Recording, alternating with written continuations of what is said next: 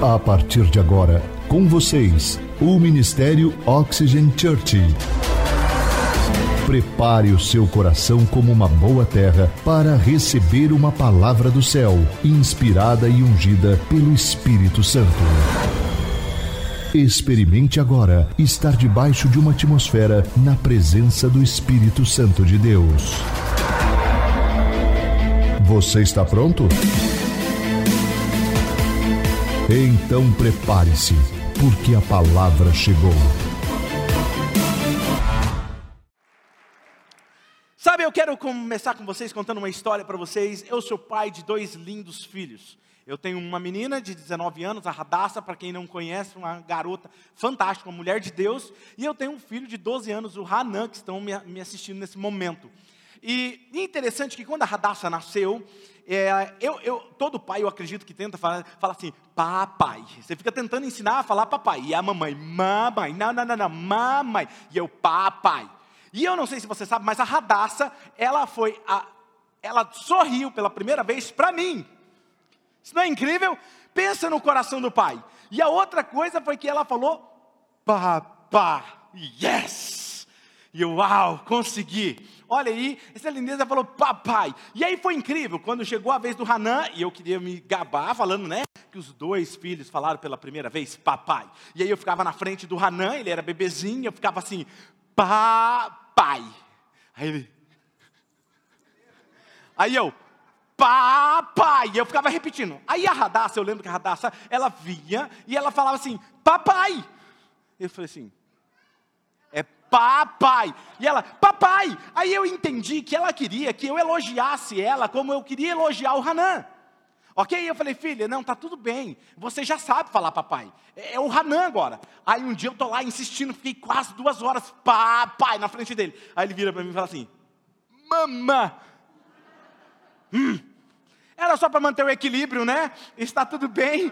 E aí eu comecei a entender que existem fases na vida da criança, existem fases na nossa vida do ser humano, ok? Então tem coisas que uma criança, como a Radassa naquele momento, ela queria que eu elogiasse ela, como eu elogiei ela quando ela falou a primeira vez, papai. Mas existem coisas que é, o que eu estou querendo dizer com você é que eu e você nos parecemos muito assim no nosso relacionamento com Deus. Na verdade, a gente fica tipo assim, na verdade, Deus, sabe o que, que é? Olha, eu li a Bíblia hoje antes de sair de casa. Uau! Aí Deus fala assim: tá bom, filho, olha, isso aí você está de parabéns lá na outra temporada, mas agora já era para você estar tá fazendo outra coisa. Isso aí, na verdade, deveria ser óbvio para você. Igual hoje a Radassa, ela grita: Ô pai! Lá do quarto, aí vem correndo e fala, menina, pelo amor de Deus, para que gritar? Não é? Então, na verdade, nós fazemos a mesma coisa com Deus. Nós queremos receber um aplauso de Deus, Ei! porque nós estamos fazendo o que é óbvio. O que eu estou querendo dizer para você é o seguinte: que chega um momento na nossa vida que Deus está falando, ei, já é para você ser mais generoso, já era para você estar tá em outro nível de maturidade. Ei, isso aí é óbvio. Está na hora de crescer. E aí eu vim hoje com uma palavra para você que talvez vai, vai mexer com você e está tudo bem. Talvez você está dizendo, mas pastor, eu durante o dia eu assisto até alguns vídeos na internet, no meu Instagram. Se você ver, eu vejo alguns vídeos do David Leonardo. Eu vejo alguns do Thiago Brunet, pastor. Eu escuto até música da Hilson, da Elevation. Olha que bonitinho que eu sou. Aí Deus vira para você e fala assim: Filho, está tudo bem. Isso aí é o que você já deveria saber e está fazendo. Mas o que eu quero de você é uma maturidade maior de espiritualidade. Eu quero que você agora olhe para mim e procure ser como eu. Isso é nível de maturidade. E por isso que eu vim hoje com uma palavra para você com um título: É hora de crescer. Diga comigo, é hora de crescer. E tá tudo bem, hoje está valendo ai ai ai ui, ui, ui aqui também, tá bom? Fica tranquilo, se você não der glória a Deus e falar assim, ai ai, essa doeu. Tá tudo bem, ok? Sabe, está cheio de pessoas como nossos filhos que ficam se avaliando baseado no quanto o outro é mais bebê que ele. A Radassa, olhando para o Hanã, ela queria dizer o seguinte: Pai, eu estou bem, olha como eu pronuncio bem, papai.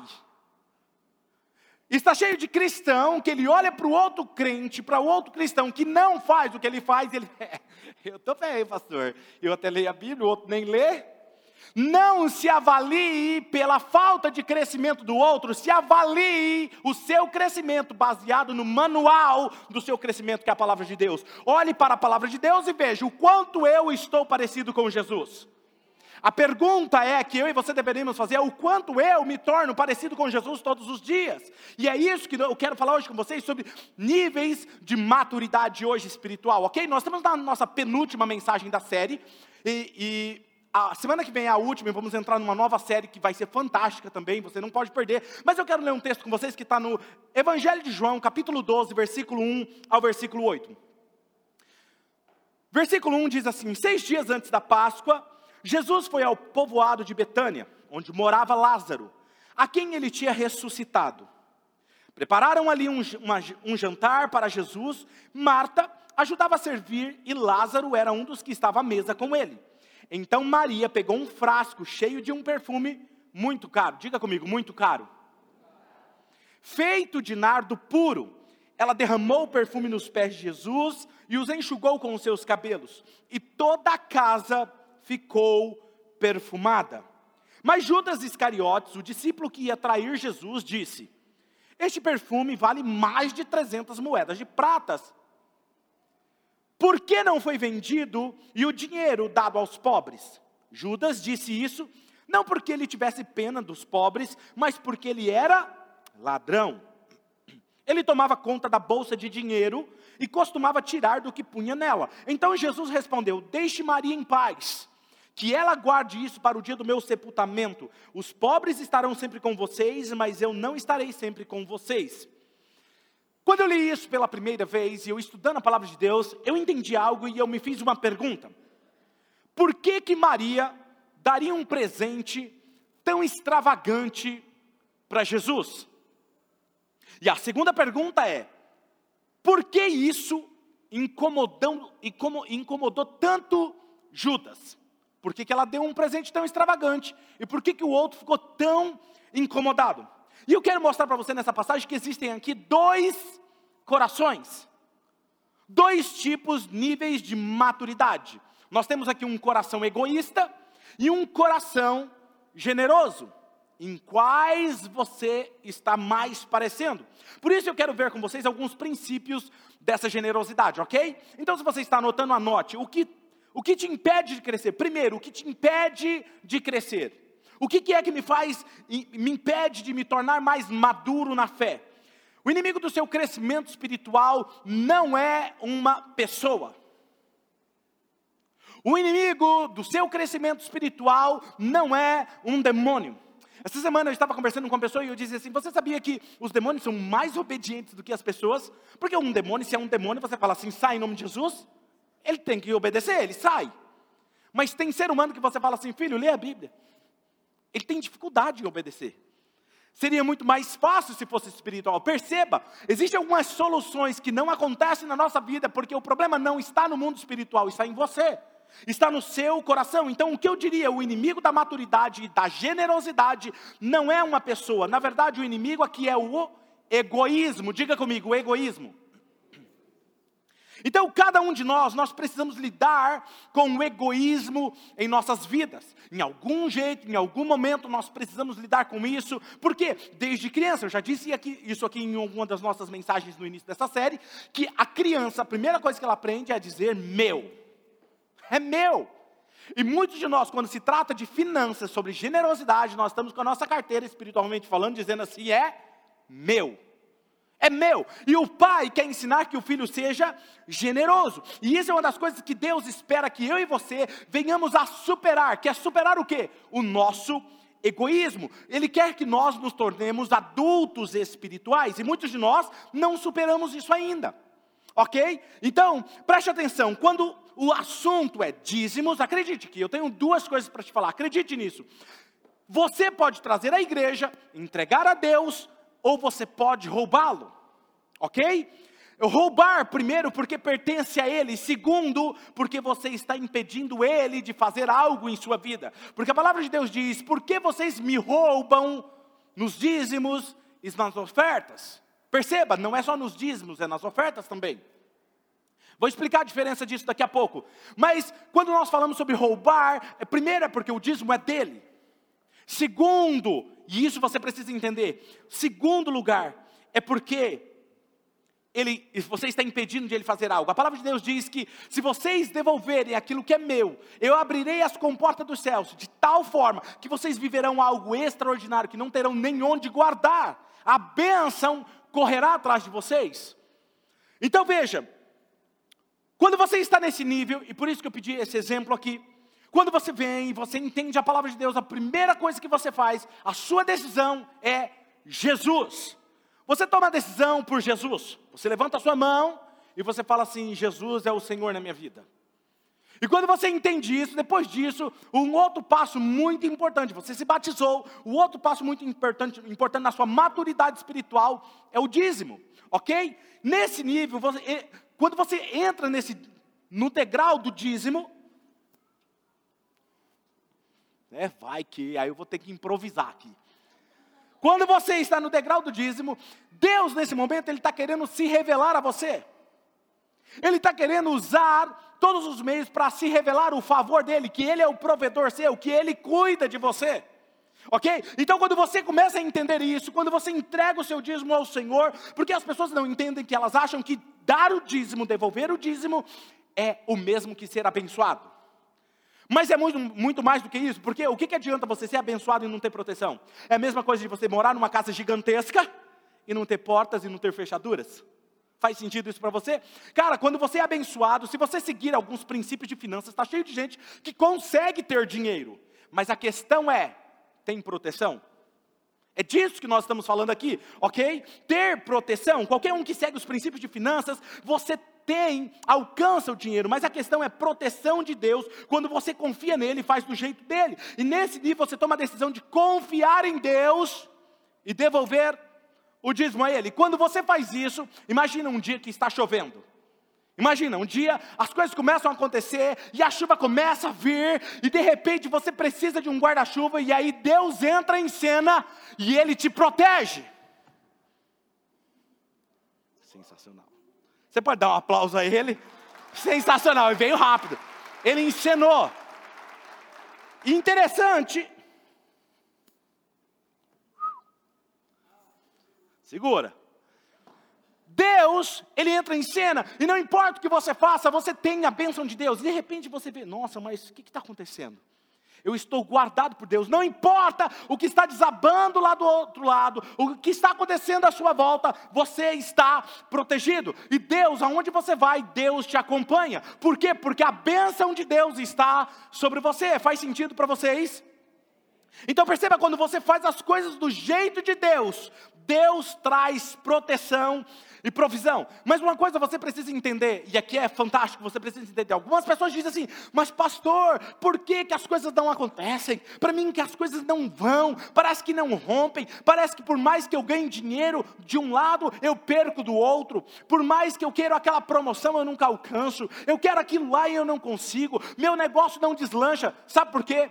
Porque você faz o seu negócio do seu jeito e não do jeito de Deus. E para você entender, eu vou exemplificar como é que a gente faz. Deus, fica aí, eu vou fazer do meu jeito, tá? Eu vou fazer do meu jeito.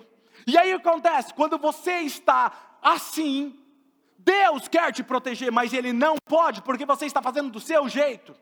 Ele só tem, você só tem a proteção quando você faz do jeito de Deus. E aí quando eu estou aqui, eu fico reclamando, mas por que eu não tenho a bênção? Por que, que as coisas não acontecem comigo?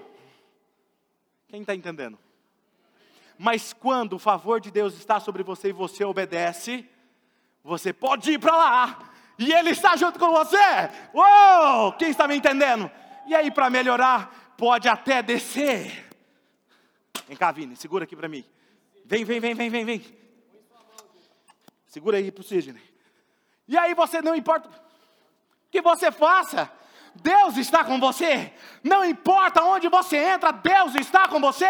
Eu vim aqui hoje para te dizer: Deus está com você quando você faz as coisas do jeito dele.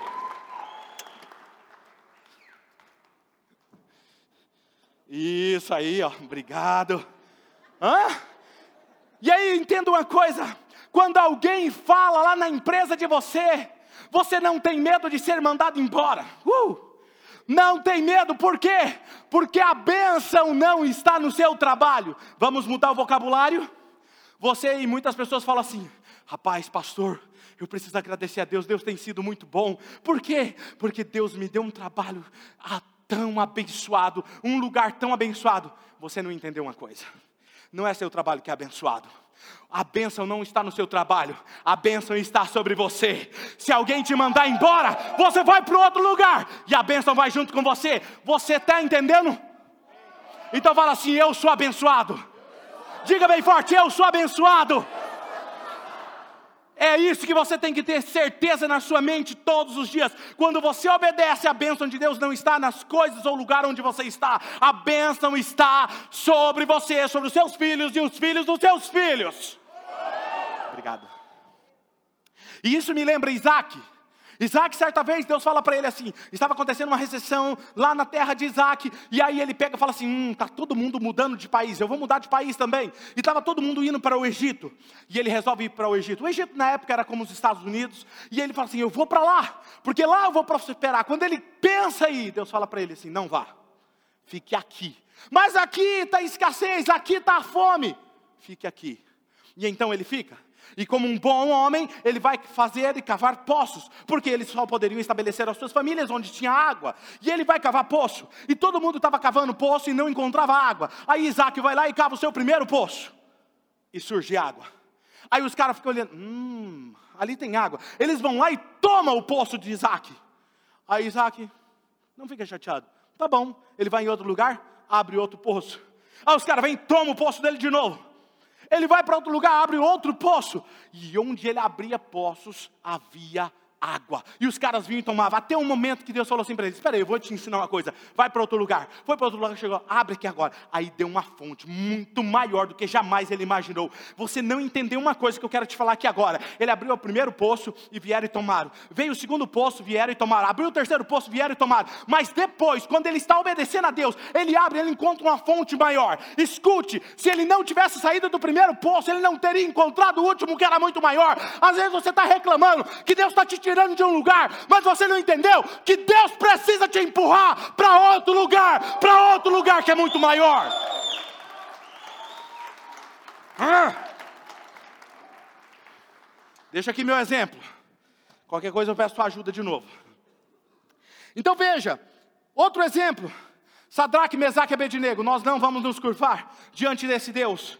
Aí tem lá uma fornalha de fogo, joga ele lá dentro. Mesmo eles passando por uma fornalha de fogo, a bênção de Deus estava sobre ele. Nenhuma, nenhuma das suas roupas foram queimadas, porque Deus estava com eles. José, José jogaram ele dentro de um calabouço, lá ele prosperou. Jogaram ele numa prisão, lá ele prosperou. Jogaram na casa de Potifar de novo, lá ele prosperou. Jogaram na prisão de novo, lá ele prosperou. Tiraram ele, colocaram ele no trono mas ele teve que passar por vários lugares e vários estágios. Talvez hoje você está passando por um estágio que não é tão agradável. Entenda uma coisa: hoje você pode estar tá na prisão, mas a bênção de Deus está sobre você. Ele está te empurrando para o lugar certo. Só fala assim: Eu creio, eu recebo, e assim será. Uh! Observe agora algo interessante nesse texto que nós lemos. Algo me chama a atenção nesse texto eu não sei se você já pensou assim, mas se não passou isso pela sua mente, Judas disse o seguinte: por que, que não vendeu isso e deu aos pobres? Não é um pensamento nobre? Um pensamento nobre. Poderia ter vendido e dado aos pobres, porém eu lhes darei um antecedente a isso. A Bíblia diz que ele não disse isso porque se importava com os pobres. Eu tenho ouvido diversas vezes, normalmente fazemos, algumas pessoas fazerem essa declaração da mesma forma que Judas. E eu lembro de uma situação, eu não gosto muito de ouvir esse tipo de coisa, sabe? Então você já fica sabendo. Apesar que nossos membros não fazem isso, graças a Deus. Mas eu estava em uma situação, tinha um pastor comigo, e nós estávamos comentando de algumas pessoas, e essa pessoa, esse pastor, citou o nome de uma pessoa muito rica em nossa cidade, muito rica. E tem vários, é, várias casas, várias empresas, muito bem sucedido, por sinal. E aí esse pastor disse assim: rapaz, esse cara deveria é, vender e dar aos pobres. Cara, na hora eu lembrei disso. E aí eu disse assim, eu falei assim, não, porque ele falou assim, isso é extravagância demais. Um homem não precisa de tudo isso para viver. Aí é que interessante, pensa comigo. Eu virei para aquele pastor e falei assim: me desculpa, deixa eu te fazer uma pergunta. Você tem uma casa? Ele falou: tenho, e é uma casa grande. Eu falei assim: por que você não vende e divide? Fica com uma casa menor, dá outra para os pobres. Ele olhou assim, mas porque é a única minha. Eu falei, mas ela é grande demais para você. Eu falei, sabe qual é o problema? Você está mascarando o seu egoísmo, olhando para o outro. Esse é o problema de muitas pessoas. Sabe por que eu, eu digo isso? Pensa comigo. Interessante que uma pessoa olha para uma pessoa bem sucedida, com várias casas, vários carros. Ah, para quê? Ele só precisa de um carro. Mas quando você recebe um aumento no salário, não é extravagância. Aí é a benção de Deus. Por que, que não fala, não, esse aqui eu não preciso, eu já estava vivendo até agora desse jeito, vou pegar essa outra parte e vou dar para os pobres. Quem está me entendendo? O que eu vim aqui te dizer hoje é pare de apontar a extravagância do outro para mascarar o seu egoísmo. Maturidade espiritual está em você crescer e entender que você tem que ser generoso. Sabe? Isso aqui é o que é inveja e egoísmo, ok? Preste atenção, deixa de, de, de apontar o dedo para mascarar o seu egoísmo. E isso era exatamente o coração de Judas, segundo as Escrituras. Observe algo mais: ele era responsável pela bolsa do dinheiro, ele era responsável pela carteira de Jesus. É o que o texto está dizendo. Ele era responsável, ele roubava o dinheiro que era colocado nela. E se Maria ofertasse o dinheiro, vendesse, ofertasse, ele iria roubar. Jesus tinha um ministério itinerante e ele recebia ofertas, por isso que ele tinha que ter um. Ele recebia muito dinheiro, porque ele precisava de um administrador financeiro. Hã? Porque se fosse algumas coisinhas só, Jesus administrava. Mas não, ele tinha alguém para cuidar daquela área, ok? E nós sabemos disso. E ele fazia o que? Ele roubava o dinheiro que estava ali. Agora deixa eu fazer uma pergunta. Nós temos aqui no nosso momento de generosidade, a maioria dos nossos membros fazem por transferência bancária e graças a Deus pela sua vida. Mas nós temos recipientes de ofertas na nossa igreja, que estão estabelecidos em alguns momentos no culto. E a pergunta é: você tem coragem de passar? E aí você fala assim, ó.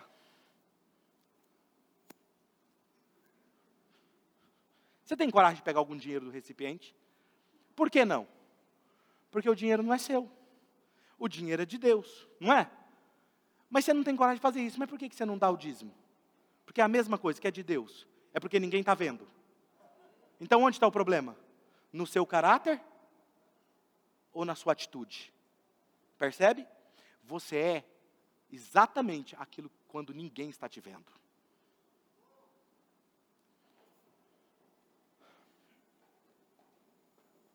Observe, não é incrível que a Bíblia diga, vou falar algo interessante aqui agora, que Judas era ladrão, Judas era ladrão. E Malaquias diz que se você não dar o dízimo ao Senhor, você está roubando. É a Bíblia que diz, não sou eu. Perceba. Agora veja um detalhe. Por que, que Deus fez questão de frisar roubo e não furto? Nós temos policiais aqui em nossa casa, que sabe muito bem do que eu estou falando. Se você não sabe, pode digitar na internet. A diferença de roubo e de furto.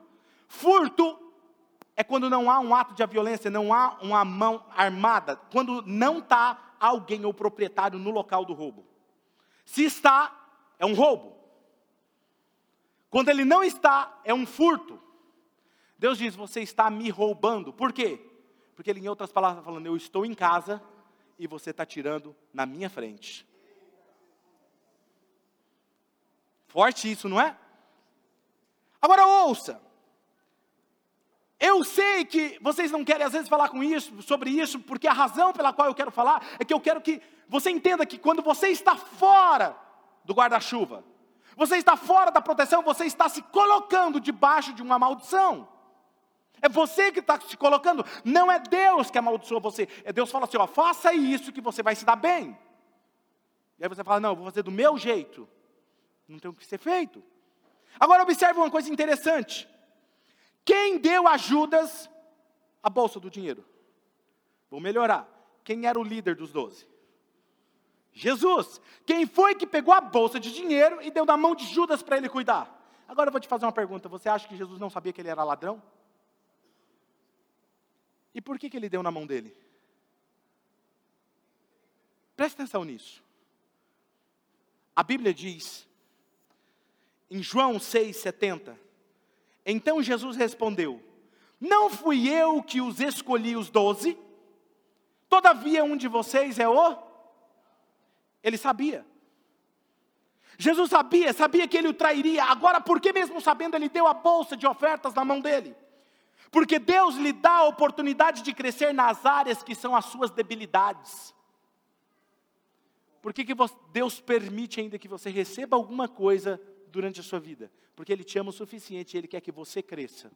Mas você só vai para o próximo nível se você entender as coisas do jeito dele e não do seu jeito. 1 Coríntios capítulo 13, versículo 11 diz: Quando eu era criança, eu falava como criança, sentia como criança, pensava como criança, mas agora eu sou adulto, parei de agir como criança. Quando que você é adulto? Quando você para de agir como criança. Está cheio de gente que está 20 anos, 30 anos dentro da igreja agindo como criança, e ele acha que a quantidade de tempo na igreja determina a sua maturidade espiritual. E está cheio de gente que acabou de se converter e é mais maduro do que essa pessoa. Tem alguém aqui comigo hoje? Jesus não lhe deu a bolsa de dinheiro para ele fracassar, mas para que ele pudesse superar. 1 Coríntios 10, 13: Não sobreveio a vocês tentação que não fosse comum aos homens, e Deus é fiel, e Ele não permitirá que vocês sejam tentados. Mas sabe o que é, pastor? É mais forte do que eu. Mentira. Vamos falar, eu vou falar se é mais forte do que vocês falam assim, mentira, beleza? Mas é mais forte do que eu, pastor. Mentira. De novo? Mas é mais forte do que eu, pastor. Porque você nunca vai ser tentado uma tentação que você não pode suportar. Mas quando vocês forem tentados, Ele lhes providenciará uma saída, um escape, para que vocês possam suportar. Judas não fez, mesmo sabendo o que era o certo, por causa do egoísmo. Coração egoísta nos impede de crescer. Então a primeira coisa que você aprende nesse princípio básico, nesse degrau, é que você, para vencer, você precisa deixar de ser egoísta. Interessante, porque aí você vem na segunda lição que nós aprendemos, que é a extravagância da generosidade. Pastor, por que, que o senhor não passou pela oferta? Vou te explicar. Esse nível é quando você deixou de ser aquela criança que luta com o egoísmo e agora você é alguém maduro na fé. Agora perceba, já disse isso para vocês, quando eu dou o dízimo, quando eu não dou o dízimo e eu dou apenas uma parte, uma oferta, eu não estou dando oferta, eu estou dando parte do meu dízimo. Quando que é oferta? Quando eu dei o meu dízimo e além do meu dízimo, eu dou mais alguma coisa. Aí é oferta. Quem está me entendendo? Entenderam? E é interessante. E qual é a diferença da oferta extravagante? Vou subir. Olhe por mim. Quando você vai além do dízimo é oferta. Mas quando você vai além da oferta, quando que é que eu vou além da oferta? Quando a oferta tem um valor sacrificial para você. É oferta extravagante. E aí eu posso te dar vários exemplos para você sobre isso. O que isso significa? Maria derramou um perfume que valia mais ou menos 300 denários. Um denário valia um dia de trabalho de um lavrador, ou seja, 300 denários valeria o salário de um ano. Diga comigo assim, o salário de um ano. Agora veja, esses 300 denários, o que Judas estava dizendo é que poderia ser vendido esse valor de um ano de salário e doado aos pobres. Sem importar quem esteja aqui. É o salário seu de um ano. Pensa aí, quanto que você ganharia em um ano? Pensa. pegar esse valor e dar de oferta na igreja. Seria extravagante, sim ou não? Agora deixa eu te fazer uma pergunta. Isso impressionaria Deus? Se você fizesse essa oferta extravagante, Deus, Deus ficaria. Hum, agora você me pegou. Cara, eu nunca imaginei que você faria um negócio desse. Você acha que ele ficaria impressionado? Sim ou não? Muito bom. Quanto dinheiro impressionaria Deus? Mas antes de você responder, vamos só dar uma recapitulada, vamos dar uma olhada no mapa da casa dele. A casa dele diz assim: olha, as ruas são pavimentadas com ouro. O meu muro eu coloquei jaspe, coloquei algumas joias preciosas, diamantes. Eu coloquei algumas, algumas joias incrustadas bem da hora, assim, sabe? Vai ficar bonita mesmo minha casa. Agora lembre-se disso. Outro detalhe, ele é dono de todas as outras coisas. Salmo 24, 1 diz: leia comigo, 1, 2, 3. Do Senhor é a terra e tudo o que nela existe, o mundo e o que. Ageu 2,8: Tanto a prata quanto o ouro. Se você usa a prata e o ouro, é porque Deus, em outras palavras, está dizendo: Eu permito. Se algo, um recurso, está chegando até você porque eu permito. Diante disso, quanto dinheiro você poderia dar a Deus que impressionaria? Nenhuma quantidade impressionaria Deus. Mas tem uma coisa que você poderia dar que impressionaria Deus. Você sabe o que? 2 Coríntios capítulo 8, versículo 5, o nosso irmão Fernando falou sobre isso, dá uma olhada aqui. 2 Coríntios 8, 5. E não somente fizeram o que esperávamos, mas entregaram-se primeiramente a si mesmos ao Senhor e depois a nós pela vontade de Deus. Ou seja, ele se alegra quando você se entrega, entrega o seu coração a ele, tem muito mais valor do que o seu dinheiro, porque não é sobre o seu dinheiro, é sobre o seu, diga, é sobre o meu coração, diga, é sobre mim. Então, perceba, existem três formas de dar na Bíblia que nós observamos, que é dízimos, ofertas e ofertas extravagantes. E eu posso te mostrar um exemplo disso, é Davi. Davi, o rei Davi, ele certa vez, ele deu uma oferta extravagante, ele deu 21 milhões para o templo. Imagina uma oferta dessa, extravagante. É extravagante ou não? Aí você vai falar assim, mas ele também era um rei? Não é? E aí Deus levou em conta essa oferta extravagante? Claro que levou. E certa vez ele foi oferecer um sacrifício a Deus, escuta isso. Eu acho isso fantástico. Ele chegou numa terra e ele precisava, não me recordo agora quantos gados que ele precisava para sacrificar. Era muitos. E ele chega lá e ele olha e fala assim: Eu quero comprar todos esses gados aqui e vou oferecer em sacrifício ao Senhor. E aí aquela, aquele proprietário olha para ele e fala assim: Senhor rei, o senhor não precisa pagar. O senhor é o rei, tome, é seu. E sabe o que ele fala? Eu nunca darei nada ao Senhor que não me custe nada. Está cheio de gente oferecendo algo para Deus que não lhe custa nada. É o sacrifício, percebe? Outro detalhe, mas ele era rei, pastor. É, Deus levou em conta? Levou, porque era uma oferta extravagante. Mas Deus também levou em conta a oferta de uma viúva, que deu duas moedas. Diga comigo, duas moedas. Olha o que o texto diz em Lucas 21, do 1 ao 4.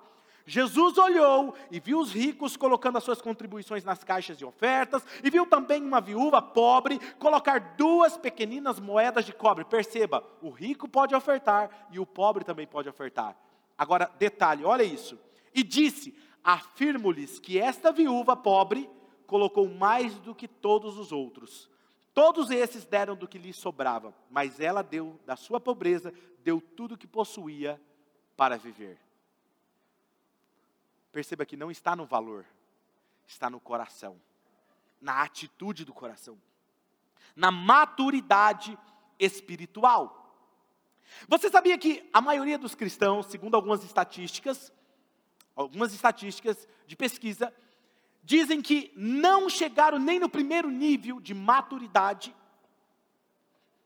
espiritual, que é dar o dízimo, devolver o dízimo, devolver, dar a Deus o que é de Deus, e quando eu li esses dados, me chamou a atenção, o que é o dízimo? O dízimo é você pegar 10% dos seus lucros, do seu prolabore e dar a Deus, devolver a Deus. Não é 5%, escuta isso. Não é você pegar 5% do que você ganha. Tem gente que ele fala assim, não, eu vou dar o dízimo. Eu vou devolver, pastor. Eu, eu vou pegar aqui. 5% eu vou dar aqui, 3% eu vou dar lá naquele outro lugar, e 2% nesse outro lugar. Isso não é dízimo. Por quê? Ele está dando para mascarar uma atitude dele. Ele fala assim: Eu quero controlar como vai ser usado o dinheiro. Eu coloco aqui, eu coloco aqui e eu coloco lá. A Bíblia não fala isso. A Bíblia fala assim: pega os seus 10% e dá no lugar onde você é pastoreado, onde você é cuidado, onde você é alimentado. É isso que ele fala. Interessante, olha isso.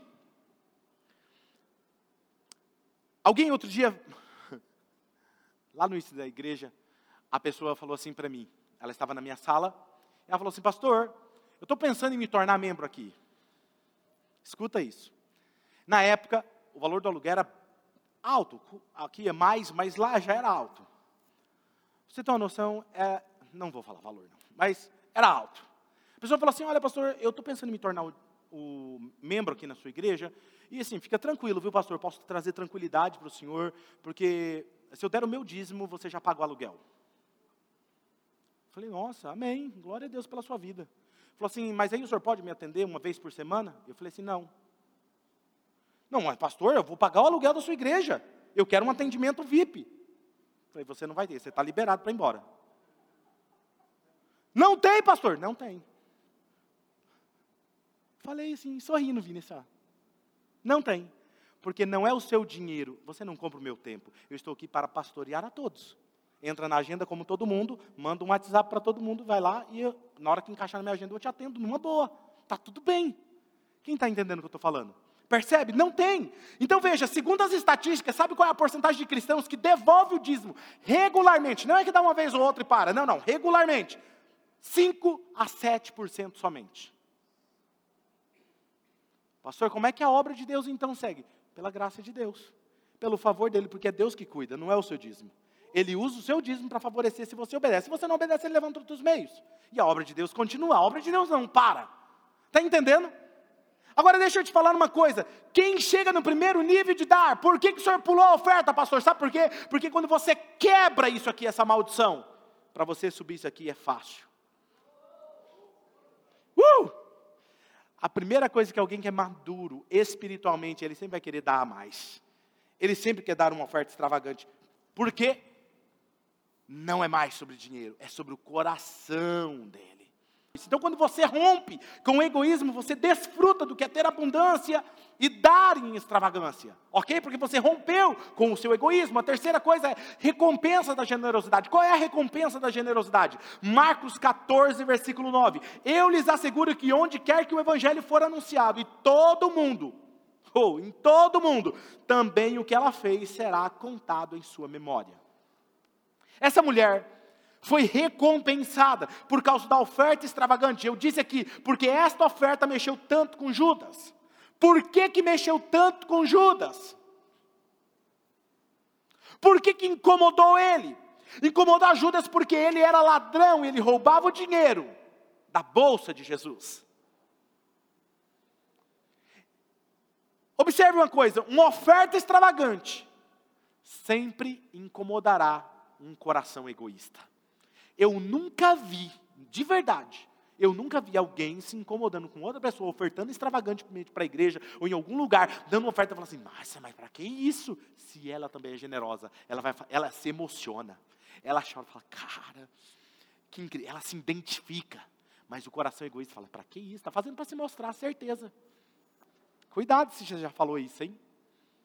Coração errado. A segunda pergunta é: por que, que Maria daria uma oferta tão extravagante? Eu sei a resposta, alguém aqui sabe? Eu cheguei a algumas conclusões. A primeira conclusão é que a resposta é simples. Ela deu uma oferta extravagante, porque há dois meses, mais ou menos uns dois meses antes, Jesus havia ressuscitado o seu irmão Lázaro. Se você tivesse alguém da família, estava morto, e Jesus ressuscitasse, os valores das finanças mudariam para você, sim ou não? Porque com todo o seu dinheiro você não consegue manter, mas Jesus vai lá e muda a história. Deixa eu te falar algo. Muitos de vocês estavam com um casamento arrebentado, com a vida arrebentada. Você veio conhecer o Jesus, e Jesus mudou a sua história. Jesus ressuscitou os seus sonhos. Jesus ressuscitou a sua história. Qual outro motivo? Escuta, oferta extravagante tem a ver com algo no coração. Escuta isso. Eu estava pensando sobre ela.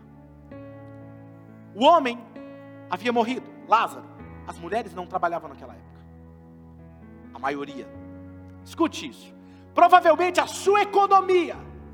Ela foi lá e juntou e comprou um nardo puro. O salário de um ano.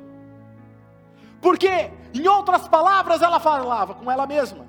E agora? O que vai ser de mim? A incerteza do futuro, a insegurança, o medo. Escute isso. Quando ela entende, Jesus ressuscita ele. Jesus fala para ela em outras palavras: Eu estou no controle da sua história. E ela fala: Mas Jesus, se o senhor estivesse aqui, meu irmão não teria morrido. Ei, não é do seu jeito, é do meu jeito. Escute. No dia que ela quebra aquele vaso, e joga toda aquela fragrância nos pés de Jesus, a tal ponto que Judas provavelmente estava em outro cômodo. Provavelmente não estava ouvindo a palavra de Jesus, estava comendo. E ele, que cheiro é esse? Rapaz, esse cheiro é um perfume. Sabe quando alguém usa um perfume bom? E ele vai lá e fala, mas o que, que é isso? O que, que ela está fazendo? Quando ela faz isso, ela está falando assim: Eu entendi que o meu futuro cabe ao Senhor Jesus. Toda a minha incerteza tinha algo no coração dela que estava ocupando o lugar de Jesus: a insegurança, o medo, o futuro incerto. E quando ela quebra aquilo ali, ela está dizendo: Deus, eu confio meu futuro a Ti, porque eu entendi que o meu futuro contigo é mais brilhante do que eu posso imaginar. Jesus para, porque não é sobre dinheiro. Escute isso. Ele para tudo e fala assim: Ei, eu quero que onde for contado o Evangelho, conta a história dessa mulher. Perceba que eu estar pregando hoje sobre ela, está se cumprindo a palavra de Jesus. Mais de dois mil anos depois, está um pastor na Oxygen contando a história dessa mulher. Posso te fazer uma pergunta? Havia algo escondido no coração dela, havia algo que estava tomando conta do coração dela, e não era Jesus. Quando ela confiou aquilo a Jesus, Jesus disse: Uau! Olha o versículo 9 do capítulo 14 de Marcos. Eu lhes asseguro que onde quer que o evangelho for anunciado em todo o mundo, também o que ela fez será contado em sua memória. Essa mulher veio sem pensar duas vezes, ela entendeu e ela deu a Jesus. Jesus disse algo que me chama a atenção. Não, não, não, não reclame com ela porque ela ungiu o meu corpo para o sepultamento. Escuta isso. Ela só obedeceu, ela não sabia que, para que, que ela estava fazendo aquilo. Ela ungiu o meu corpo para o sepultamento. Sabe o que acontece? Jesus foi crucificado, não tiveram tempo de ungir o corpo dele com perfume. E no dia ao terceiro dia, quando pegaram os perfumes e foram lá ungir ele, ele já não estava mais lá. Muitas vezes você, em obediência a Deus, faz algo. Você não sabe por que, você está só obedecendo. E Deus sabe o futuro. Deixa eu te contar, lembra que eu contei semana passada sobre o meu carro? Meu financeiro está aqui me ouvindo nesse momento. Ele assumiu as finanças da igreja, ele estava fazendo balanceamento todos os anos da Oxygen. E quando eu doei esse carro, se eu não me engano, foi na época de setembro, agosto, setembro, uma coisa assim. No final do ano, nós passamos por uma demanda de muita gente saindo da igreja. Porque não estavam se adaptando com a visão da igreja. Muitos.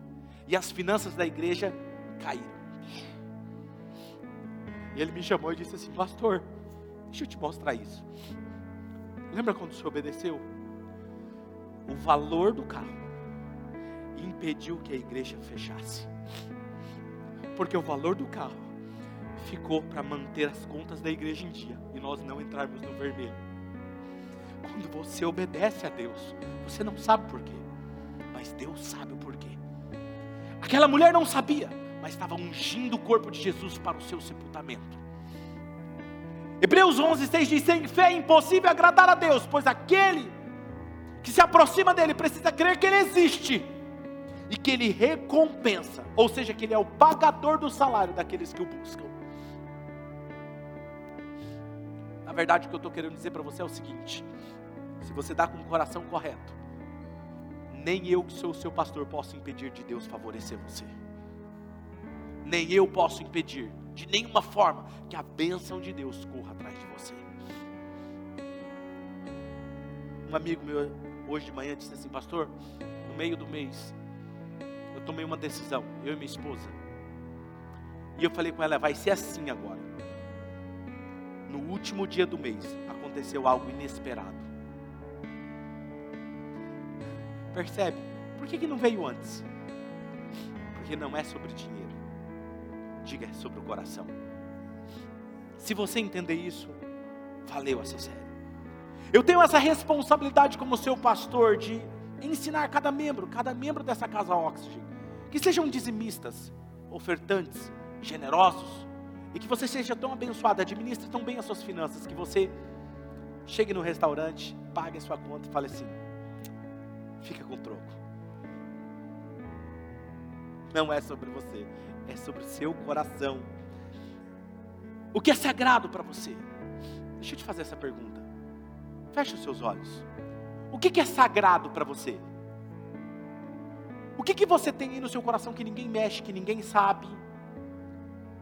Para Maria, era o futuro dela, era a insegurança. E para você? Talvez as fotos que você posta no seu Instagram diz algo que está escondido no seu coração. O medo de algo pior, o casamento, talvez alguma coisa que está escondida. O que você precisa quebrar e ofertar hoje a Jesus? Ele me disse enquanto eu estava preparando essa mensagem que ele estaria falando de forma específica com cada pessoa aqui agora. Estão vindo coisas na sua mente agora. E talvez você está falando, mas isso é tão bobo. Não, não é bobo. Se ele está trazendo a sua memória, é exatamente isso que ele quer que você oferte. É o seu medo, é a sua insegurança. É o segredo é entregar e obedecer. Feche os seus olhos.